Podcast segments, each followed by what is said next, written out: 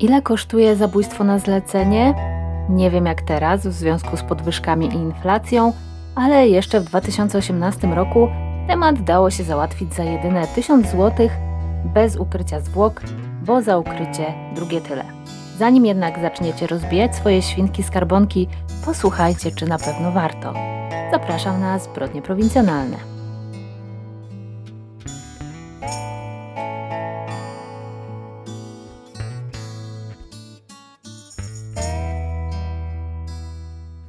Wakacje, więc pomyślałam sobie, że dobrze będzie zrobić trochę lżejszy odcinek i ten taki właśnie jest, bo w tej historii jakoś przesadnie nikomu się nie współczuje i nie ma aż tak wielkich moralnych rozkmin jak przy niektórych sprawach, o których tutaj mówię, a całość przypomina mi trochę fabułę filmu Quentina Tarantino.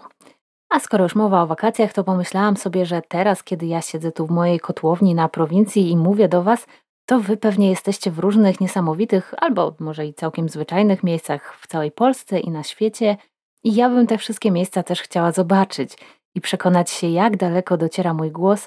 Dlatego, jeśli chcecie mi pokazać, gdzie właśnie słuchacie zbrodni prowincjonalnych, to mam taką propozycję, żebyście wrzucili zdjęcia albo nagrania na swoje Insta Stories i napiszcie koniecznie, gdzie jesteście i oznaczcie zbrodnie prowincjonalne, żebym mogła to zobaczyć i potem udostępnić.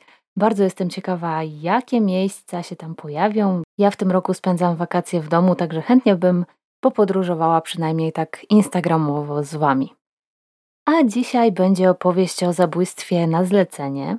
Ostatnio zainteresowały mnie takie sprawy. To jest temat, który się kojarzy z mafią, porachunkami gangsterskimi i tym podobnymi klimatami, które może nie do końca mnie interesują, ale okazuje się, że na pomysł zlecenia zabójstwa wpadają nie tylko rasowi kryminaliści i nie jest wcale aż taką rzadkością to, że jakaś zwykła gospodyni domowa postanawia pozbyć się swojego ślubnego i zaczyna szukać kogoś, kto odwali za nią mokrą robotę. W drugą stronę zresztą też są też takie sprawy, w których ktoś z małej wsi chce się pozbyć irytującego sąsiada i zaczyna szukać killera. W przypadku takich zwykłych ludzi, którzy nie mają wielkiego doświadczenia w zlecaniu zabójstw, często jest tak, że wpadają już na etapie poszukiwań podwykonawcy, albo trafiają na policyjnego tajniaka, albo ktoś, komu zaproponują taki deal, zawiadamia policję. Wcale nie jest tak łatwo zlecić zabójstwo, tym bardziej tak, żeby nikt się o tym nie dowiedział. No i historia, którą dziś Wam opowiem, też to potwierdza. Choć akurat w tym przypadku zbrodni nie udało się zapobiec, ale i ci, którzy się za nią zabierali, byli wyjątkowo umiarkowanie rozgarnięci. Sprawa jest dosyć nowa jak na ten podcast, bo wydarzyła się na początku 2018 roku. Ja zwykle wolę sięgać po starsze sprawy, żeby już się tak uleżały i przestały budzić aż takie emocje, ale tutaj uznałam, że mogę Wam o niej opowiedzieć, bo sprawa została rozwiązana, zapadł wyrok, także już właściwie wszystko, co tam mogło zostać wyjaśnione, to zostało.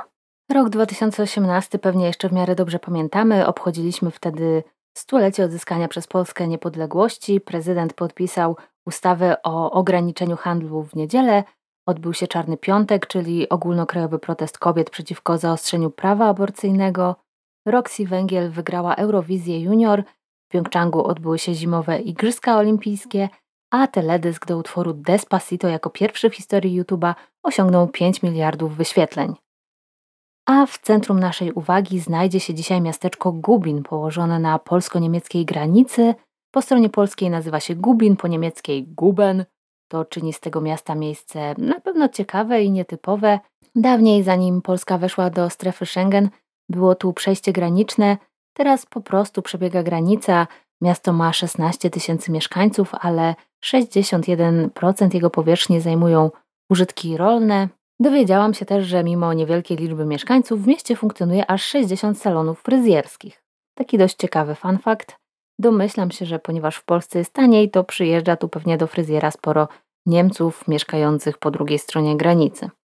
Gubin ma też historię sięgającą średniowiecza, a że znajduje się w takim miejscu, gdzie spotykają się różne wpływy, to też przez te wszystkie wieki ciągle Gubin przechodził z rąk do rąk, Podczas II wojny światowej miasto zostało w 90% zniszczone, a po wojnie, gdy utworzono tu granicę, zamieszkującą Gubin ludność niemiecką wysiedlono, a na jej miejsce sprowadzono repatriantów z Kresów Wschodnich no i nie tylko oczywiście, czyli taka charakterystyczna dla kresowych miejscowości historia z tamtych czasów. Jeśli chodzi o statystyki, to w Gubinie większość jest na poziomie średniej krajowej, instalacje techniczno-sanitarne nawet trochę powyżej średniej, wyższe jest też bezrobocie. Niestety w ciągu ostatnich kilku lat to jest 10-11%, no i znacznie większa jest też przestępczość. I tego się domyślałam jeszcze zanim otworzyłam dane statystyczne, bo szukając informacji o tej sprawie ciągle trafiałam na artykuły o innych morderstwach z Gubina, co mi się prawie nigdy nie zdarza, bo w tych miejscowościach, o których ja zazwyczaj mówię, w zbrodniach prowincjonalnych często popełniono przez kilkadziesiąt lat tylko to jedno morderstwo. Także niewykluczone, że jeszcze wrócimy do Gubina, bo jest jeszcze przynajmniej jedna sprawa stąd, która sprawiła, że eksplodował mi mózg, także może niedługo Wam ją opowiem. Przestępczość wynosi tutaj 27 na 1000 mieszkańców, podczas gdy średnia krajowa to jest 19, no prawie 20. Ale i tak duża różnica. Jest tutaj dużo przestępstw o charakterze gospodarczym, ale przestępstw kryminalnych też jest trochę więcej niż średnia krajowa, chociaż jest też wyższa ich wykrywalność. Tutaj muszę dodać, żeby być sprawiedliwą wobec lokalnej policji. Tereny przygraniczne pewnie zawsze są bardziej narażone na przestępczość. W latach 90. kwitła tutaj oczywiście przestępczość zorganizowana, różnego rodzaju przemyt. Teraz już chyba mniej, ale jak widać wciąż miasto przyciąga różnych typów spod ciemnej gwiazdy. No i niebohaterowie tego odcinka też takim mianem chyba mogliby zostać określeni. 30 stycznia 2018 roku pod numer alarmowy w Gubinie zadzwonił mężczyzna, który przedstawił się jako Dawid. Był kompletnie roztrzęsiony i z tego, co powiedział dyspozytorowi, wynikało, że faktycznie ma ku temu powody. Mężczyzna był ranny, został ugodzony nożem przez kogoś, kto próbował go zamordować. Dawidowi udało się jakimś cudem uciec przed napastnikiem i teraz błąkał się po lesie. Było już ciemno, morderca wciąż znajdował się gdzieś w pobliżu, a Dawid był w jakimś bliżej nieokreślonym miejscu, Jedyne, co mógł powiedzieć, to, że znajduje się w okolicach miasta Gubin, jednak dokładnej lokalizacji nie był w stanie określić albo nie zdążył, bo połączenie zostało nagle przerwane. Możliwe, że zgubił zasięg, albo napastnik go usłyszał i dopadł. Tego policjanci w tamtym momencie oczywiście nie wiedzieli. Wokół Gubina terenów leśnych nie brakuje, więc policja mogła liczyć jedynie na to, że będzie miała farta i trafi akurat gdzieś w pobliże tego miejsca, z którego dzwonił mężczyzna, w przeciwnym razie mogli go tam szukać kilka dni. Pomimo, że szanse na znalezienie mężczyzny na tak dużym terenie były niewielkie, policja natychmiast podjęła interwencję, akcja była zakrojona na szeroką skalę.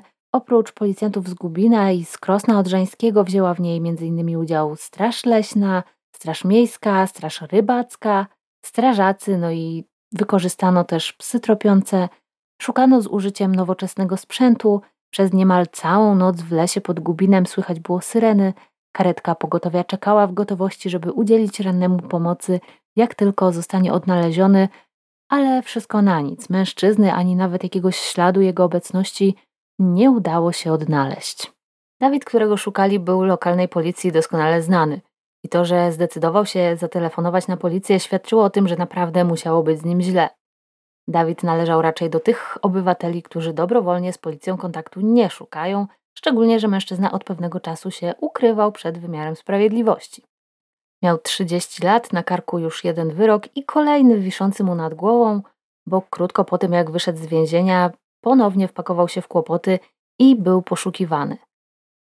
Nie było wiadomo, co się z nim działo do tej pory, nie było go w jego dotychczasowym miejscu zamieszkania w Datyniu, gdzie mieszkał wcześniej ze swoją partnerką Magdaleną. Jak się później okazało, Dawid ukrywał się w domu swojego ojca, Korczycowie.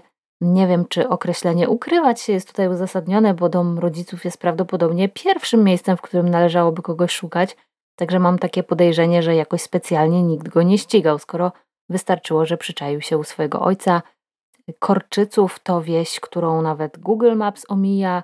Mieszka tu niewiele ponad 100 osób, wieś otaczają lasy, jest położona na uboczu, oddalona o kilka kilometrów od kolejnych miejscowości, no więc idealne miejsce, żeby tam się zaszyć i zniknąć na pewien czas. Ponieważ poszukiwania w lesie nie przyniosły skutku, policja postanowiła podejść do sprawy od innej strony, to znaczy znaleźć tego, kto dokładnie wiedział, gdzie przebywał tej nocy Dawid, tego, kto próbował go zamordować. Jak się okazało, nie była to jakaś wielka zagadka, choć Dawid nie zdążył powiedzieć przez telefon zbyt wiele o całym zajściu, to wystarczyło, żeby policjanci wiedzieli, do czyich drzwi zapukać. Zapukali do Magdaleny, dziewczyny Dawida, i ta wizyta doprowadziła do zatrzymania trzech osób, wspomnianej już Magdaleny, Pawła, który był przyjacielem Dawida, choć z jakiegoś powodu mieszkał u Magdy, oraz Jakuba, który w tym całym przedstawieniu chyba odegrał rolę wioskowego głupka, ale o tym za chwilę. I tu zaczyna się telenowela łamana przez dramat gangsterski, historia jak żywcem wyjęta ze scenariusza filmowego, po tym jak Dawid musiał wyjechać, żeby ukryć się jakieś 60 km od miejscowości, w której mieszkała Magdalena, do kobiety wprowadził się Paweł, przyjaciel Dawida, z którym wspólnie to ustalili. Nigdzie nie znalazłam jakiegoś sensownego wyjaśnienia, dlaczego właściwie Magdalena miała z nim zamieszkać. Wiem, że ona miała dzieci, to chyba nie były dzieci Dawida, tylko z jakiegoś poprzedniego związku. Nie wiem, ile było tych dzieci, raczej tutaj szczegóły dotyczące Magdaleny nie są ujawniane, jej prywatność jest chroniona pewnie też ze względu właśnie na dzieci. W każdym razie jej chłopak niedawno wyszedł z więzienia, więc do mieszkania samej chyba już przywykła. Nie wiem, czemu miała pod nieobecność Dawida mieszkać z jakimś obcym facetem. Nie wiem, czyj był to pomysł. Tutaj te artykuły, do których dotarłam, raczej sugerowały, że to w ogóle był pomysł Dawida. Nie wiem, czy ten przyjaciel miał jakoś jej pomóc przy dzieciach, czy, czy zrobić jakieś rzeczy w domu. Nie wiem skąd to się wzięło, ale faktem jest, że wspólnie zamieszkali no i wiecie, jak to jest. Datyń to też nie jest jakaś wielka miejscowość, też jest to niewielka wioska, nic tam się pewnie nie dzieje. No a tu nadeszły długie jesienne wieczory, później zima, zasypało. On był jeszcze młody i ona była młoda. Paweł i Magdalena zakochali się w sobie. A przynajmniej Paweł się zakochał i wiemy, że coś tam między nimi zaiskrzyło, do czegoś między nimi doszło. Gdyby Dawid się o tym dowiedział, raczej by się mu to nie spodobało zdrada z najlepszym przyjacielem, no wiadomo, telenowela. Paweł chyba nie należał do ludzi szczególnie odważnych, a przynajmniej takie wrażenie można odnieść patrząc na to, co się tutaj wydarzyło. Postanowił więc pozbyć się konkurenta, ale tak, żeby samemu sobie nie pobrudzić rąk i żeby się na nic nie narazić. No i swój plan zrealizował, przynajmniej do pewnego stopnia. Szczegóły tego planu policja ujawniła dość szybko. Ostatecznie zatrzymanych zostało dwóch mężczyzn, czyli Paweł i Jakub, którzy niemal od razu przyznali, że Dawid nie żyje. Magdalena ostatecznie została przepytana i wypuszczona na wolność. Nie postawiono jej żadnych zarzutów. Podczas wizji lokalnej, która odbyła się w pierwszych dniach lutego, kilka dni po dramatycznym telefonie wykonanym przez Dawida, jego ciało znaleziono zakopane w lesie koło Gubina. Mężczyzna został dźgnięty kilkukrotnie nożem przez Jakuba, który zdecydował się opowiedzieć policji o wszystkim, co wydarzyło się nocą 30 stycznia. Jak pisał portal Gazeta Lubuska, cytuję: Na pomysł zlecenia zabójstwa Paweł wpadł w grudniu 2017 roku podczas świąt Bożego Narodzenia. Nie mam pojęcia, dlaczego akurat święta go tak natchnęły. Może coś dawali akurat w telewizji, w każdym razie Paweł siedział sobie przy wigilijnym stole, jadł śledzia, w tle leciało Lulejże Jezuniu, a Paweł zastanawiał się, jakby tu zamordować swojego przyjaciela, tak żeby się samemu za bardzo przy tym nie napracować. Oczywiście potrzebował płatnego mordercy, ale z płatnymi mordercami jest jeden problem, trzeba im płacić. I to zapewne dość dużo.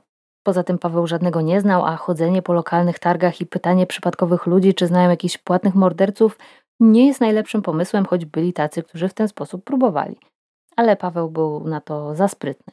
Postanowił więc, że zaangażuje do tej roboty kogoś, kogo zna. Najlepiej, żeby miał iloraz inteligencji nogi od stołu, równie mało zahamowań, sporo siły i żeby był pazerny na kasę. Każdy zna przynajmniej jedną taką osobę i tak oto wewnętrzny casting przeszedł Jakub. Paweł uznał, jak się okazało słusznie, że Jakub da się łatwo zmanipulować. Żeby całą tę akcję jakoś lepiej uzasadnić, powiedział znajomemu, że chodzi o uratowanie Magdy i jej dzieci przed Dawidem, który jest sadystą, który się znęca nad kobietą, bije ją i jej dzieci. Sprawił, że brzmiało to tak, że życie kobiety było niemalże w niebezpieczeństwie, no i on tutaj musiał ją uratować. O tym, czy rzeczywiście Dawid bywał agresywny w stosunku do swojej kochanki, nic nie wiadomo, także nie jestem w stanie stwierdzić, czy w tym jakieś ziarno prawdy było, czy nie, ale na pewno do obrony koniecznej to jeszcze było daleko. Paweł przekonał też swojego mniej bystrego kolegę, że zabójstwo Dawida nie wiąże się właściwie z żadnym ryzykiem. Mężczyzna był w końcu kryminalistą, recydywistą ukrywającym się przed policją. Większość ludzi w ogóle nie znała jego obecnego miejsca pobytu, a ci, którzy znali, nie zdziwiliby się pewnie za bardzo, gdyby nagle zniknął. No bo w końcu tak to bywa w przypadku ludzi ukrywających się przed policją. I to pewnie akurat była prawda. Był tylko jeden warunek, żeby ten cały plan się powiódł. Ciało Dawida trzeba było dobrze ukryć, tak żeby nikt go nie znalazł. No i okazało się, że Paweł dobrze wybrał kandydata do roboty. Jakub się zgodził i nawet jakoś bardzo drogo nie wziął, bo tysiąc złotych za zabójstwo i drugi tysiąc za pozbycie się zwłok. Panowie ustalili, że Jakub albo spali ciało, albo potnie piłą mechaniczną, a szczątki gdzieś zakopie. Także za dwa klocki sprawa załatwiona. Nie wiem, jakie są ceny rynkowe za takie usługi, ale biorąc pod uwagę ryzyko, to chyba nie była to cena zbyt wygórowana. Od samego początku obaj panowie zadbali o to, żeby zostawić po sobie jak najwięcej śladów. Przede wszystkim umówili się na stacji benzynowej w Osiecznicy koło Krosna Odrzańskiego. Przypuszczam, że mógł to być jedyny obiekt monitorowany w promieniu kilku kilometrów. Tam panowie sieknęli sobie kawkę, kupili kanister z benzyną i Paweł wręczył swojemu wynajętemu cynglowi 500 zł zaliczki. Brakowało jeszcze tylko, żeby kupili do tego klasyczny zestaw do ukrywania zwłok, czyli łopata, worki na śmieci i wybielacz, ale chyba mieli to już ze sobą. Po tym dyskretnym spotkaniu panowie ruszyli Mercedesem należącym do Magdaleny na spotkanie z Dawidem i pretekstem do tego spotkania miało być włamanie do domu w Gubinie, w którym rzekomo ktoś przechowywał 100 tysięcy złotych. Dawid chyba za dużo pytań nie zadawał, a powinien, szczególnie w momencie, gdy Paweł, który był przecież pomysłodawcą całej akcji, wysiadł z samochodu gdzieś pod Gubinem, a Jakub i Dawid, którzy nie jestem pewna, czy w ogóle się wcześniej znali, pojechali dalej razem samochodem dziewczyny Dawida, która mieszkała teraz z Pawłem. Mówiłam, że będzie telenowela. Jakub zatrzymał się przy garażach gdzieś w mało uczęszczanym miejscu, bardziej na obrzeżach miasta i kiedy obaj wysiedli z auta, zaatakował niczego nie spodziewającego się Dawida od tyłu. Wbił mu nóż w plecy i w szyję. Liczył chyba, że jak na filmach mężczyzna upadnie od razu na ziemię, no ale okazało się, że telewizja kłamie. Rany, które mu zadał, nie były śmiertelne, nie sprawiły, że od razu się przewrócił. Widocznie nóż nie uszkodził od razu jakichś najważniejszych organów. No i Dawid nie tylko nie upadł, ale zaczął uciekać. Garaże znajdowały się pod lasem, także mężczyzna wbiegł pomiędzy drzewa, licząc, że tam zgubi jakoś zabójcę, a właściwie w tamtym momencie to jeszcze niedoszłego zabójcę. Jakub ruszył za nim w pościg, ale Dawid miał szczęście, czy może raczej jego oprawca miał pecha. Jakub, goniąc mężczyznę, wywalił się i nadział na swój własny nóż. Brzmi jak jakaś scena z komedii sensacyjnej. Jakub zranił się przy tym upadku w udo, a co gorsza zgubił Dawida. I to właśnie wtedy mężczyźnie udało się wykonać telefon na policję. Jakub też postanowił wykorzystać ten czas na wykonanie telefonu do przyjaciela, tak na wypadek, gdyby nie było jeszcze przeciwko niemu wystarczająco dużo dowodów. Paweł był oczywiście wściekły, że Jakub dzwoni do niego z lasu, w którym miał zakopać jego zamordowanego przyjaciela w trakcie całej akcji, a jeszcze bardziej, kiedy Jakub powiedział mu, że Dawid uciekł. Paweł kazał mu natychmiast się rozłączyć, wyrzucić i zniszczyć kartę od telefonu, a sam telefon zostawić gdzieś w lesie. Powiedział mu też, że ma szukać Dawida aż do skutku, a kiedy go znajdzie, zakopać jego ciało i podkreślił, że ciało trzeba zakopać głęboko, bo jak później miał powiedzieć, sądził, że Jakub mógłby sam na to nie wpaść. Jakub zastosował się do polecenia swojego zleceniodawcy, przez całą noc kręcił się po lesie, szukając Dawida. Słyszał syreny policyjne, choć nie jestem pewna, czy domyślił się, że to właśnie trwa akcja poszukiwawcza i że policja szuka tego samego człowieka, którego on szukał. E, że las jest pełen policji i w każdej chwili ktoś może go tam znaleźć i aresztować, jak gania z zakrwawionym nożem. Ktoś inny pewnie by się od razu stamtąd zawinął, ale Jakub po raz kolejny udowodnił, że jest dobrym najemnikiem, nie myślał za dużo, nie kwestionował wydawanych mu poleceń, no złoty chłopak. Swoją drogą ci, którzy uczestniczyli w tych poszukiwaniach, byli skupieni na tym, że mają znaleźć rannego mężczyznę w lesie i prawdopodobnie nawet nie mieli świadomości, że w tym samym lesie wciąż jest morderca z nożem. Także członkowie ekipy poszukiwawczej sami mogli się znaleźć w niebezpieczeństwie, gdyby gdzieś napotkali Jakuba. Tak się jednak nie stało. Przypuszczalnie te poszukiwania rozpoczęto dość daleko od tego miejsca, w którym doszło do ataku, bo nad ranem, gdy już się rozjaśniło, to Jakub znalazł Dawida, a właściwie już tylko jego ciało. Rany, które mu zadał, nie były wprawdzie śmiertelne i gdyby mężczyzna na czas uzyskał pomoc, to prawdopodobnie by przeżył, jednak wiele godzin spędzonych z krwawiącymi ranami na zimnie w styczniową noc zrobiło swoje, mężczyzna wykrwawił się na śmierć. Jakubowi zostało już więc tylko zakopanie go w lesie. Ziemia była zmarznięta, więc aż tak głębokiego dołu, jak chciał Paweł, nie udało mu się wykopać, szczególnie, że sam też był ranny. No i po nieprzespanej nocy spędzonej na dworze, na zimnie w lesie, domyślam się, że Jakub też nie był już w najlepszej kondycji. Na ujęcie sprawców nie trzeba było długo czekać. Już 3 lutego Jakub i Paweł zostali doprowadzeni do prokuratury rejonowej w Krośnie Odrzańskim i jak wynika z komunikatu opublikowanego przez policję, Jakub usłyszał zarzut dokonania zabójstwa przy użyciu noża w wyniku motywacji zasługującej na szczególne potępienie, za które grozi do od 12 lat pozbawienia wolności do dożywocia. Dodatkowo postawiono mu zarzuty posiadania marihuany, Paweł z kolei został oskarżony o współudział w zabójstwie poprzez jego zlecenie i kierowanie wykonaniem i jeszcze dodatkowo dorzucili mu zarzut udzielania narkotyków. Nieco ponad rok później ruszył proces obu mężczyzn. Prokuratura żądała dożywocia dla obu zamieszanych w morderstwo. Jakub podtrzymywał swoje wcześniejsze zeznania, ale Paweł już nie. Powiedział, że przyznał się śledczym do wszystkiego tylko dlatego, że chciał, żeby wypuścili Magdalenę, czyli tę jego ukochaną, dla której to wszystko zrobił. Nie chciał, żeby była przetrzymywana w areszcie, chciał, żeby mogła wrócić do domu, do dzieci. No i tylko dlatego powiedział to, co powiedział. Dalszych zeznań podczas rozprawy odmówił. Dlatego też nie dowiedzieliśmy się, jak to było z tym Dawidem i z tą przemocą, którą rzekomo stosował, jak to było z Magdaleną, czy ona wiedziała o tym zabójstwie, czy nie. Pewnie taką strategię obrony zaplanował jego adwokat. Pawła na miejscu zbrodni nie było, więc szansa, że prokuratura nie będzie w stanie udowodnić jego roli w całym tym planie była dość spora, także pewnie na to liczył. Jesienią 2019 roku w Zielonogórskim Sądzie zapadł jednak wyrok i Paweł oraz Jakub zostali uznani winnymi i skazani na 15 lat więzienia. Dodatkowo Jakub miał jeszcze zapłacić 60 tysięcy złotych odszkodowania rodzinie zamordowanego, ten wyrok wydaje mi się dość łagodny, biorąc pod uwagę, że to morderstwo zostało popełnione z premedytacją, z zimną krwią i z pobudek, które nie mogą być żadnym usprawiedliwieniem.